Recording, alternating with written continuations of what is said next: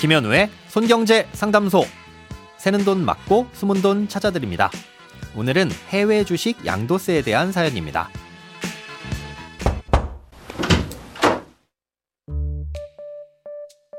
안녕하세요.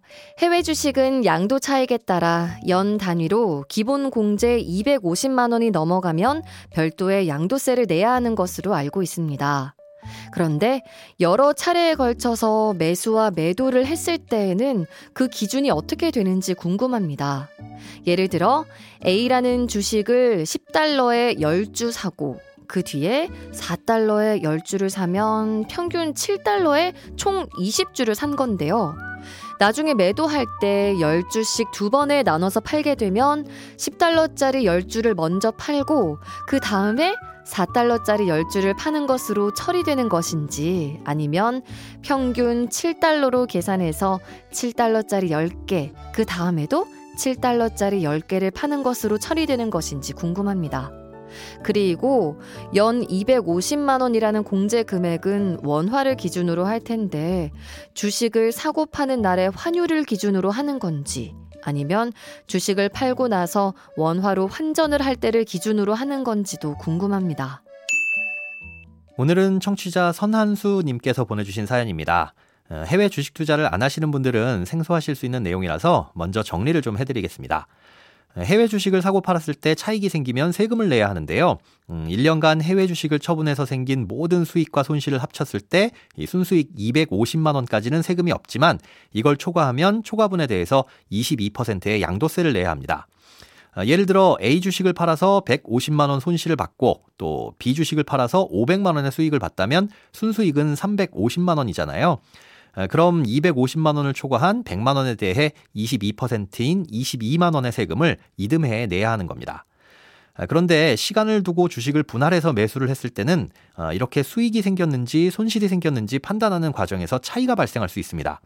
사연에서 예를 들어주시긴 했지만 이해하시기 쉽게 극단적으로 예를 하나 더 들어드리자면 A라는 주식의 가격이 현재 100달러인데 1월에 50달러일 때 1000만 원어치를 사고 2월에 200달러일 때 2000만 원어치를 샀다고 가정해 보겠습니다. 총 3000만 원을 투자한 거죠. 그럼 1월에 샀던 1000만 원어치 주식은 2배가 올라서 2000만 원이 됐지만 2월에 2000만 원을 주고 산 주식은 반토막이 나서 1000만 원이 됐기 때문에 결국 평가 금액은 3000만 원으로 본전입니다. 아, 그런데 이 주식을 몽땅 팔아도 사실상 수익은 하나도 없는 건데 일부만 팔게 되면 문제가 발생합니다. 천만 원어치만 팔아달라고 했을 때 1월에 산 주식을 처분한 걸로 계산하면 수익이 잡히게 돼서 세금을 낼 수 있는 반면 2월에 산 주식을 처분한 걸로 계산하면 손실, 그리고 평균으로 계산하면 수익도 손실도 없기 때문에 세금이 전혀 없겠죠. 그렇다면 어떤 방식으로 계산하느냐? 아, 이건 증권사마다 다릅니다. 예, 먼저 산 주식을 처분한 걸로 계산하는 선입 선출 방식의 증권사가 대부분이지만 평균을 내서 계산하는 증권사도 덜어 있고요. 또 아주 드물게 이 나중에 산 주식을 먼저 처분한 것으로 계산하는 후입 선출의 방식을 쓰는 증권사도 있습니다. 예, 주식을 장기간 분할해서 매수했는데 매도할 때도 분할해서 매도하는 경우엔 어떤 방식을 쓰느냐에 따라 세금이 크게 달라질 수도 있는 거겠죠. 예, 그러니 거래하시는 증권사에 어떤 방식을 적용하는지 확인을 하셔야 합니다. 예, 다음으로 환율은 언제 날짜를 적용하는지도 궁금하다고 하셨는데요. 해외 주식을 투자하게 되면 주식의 가격이 변하면서 발생하는 손익뿐만 아니라 이 환율이 변동함에 따라서도 손익이 발생할 수 있습니다. 예, 재밌는 건 해외 주식을 사려고 계좌에서 환전을 해서 보관하다가 이 주식은 사지 않고 그냥 다시 원화로 환전을 하게 됐을 때 이 환차익이 발생하게 되면 이건 세금을 매기지 않습니다.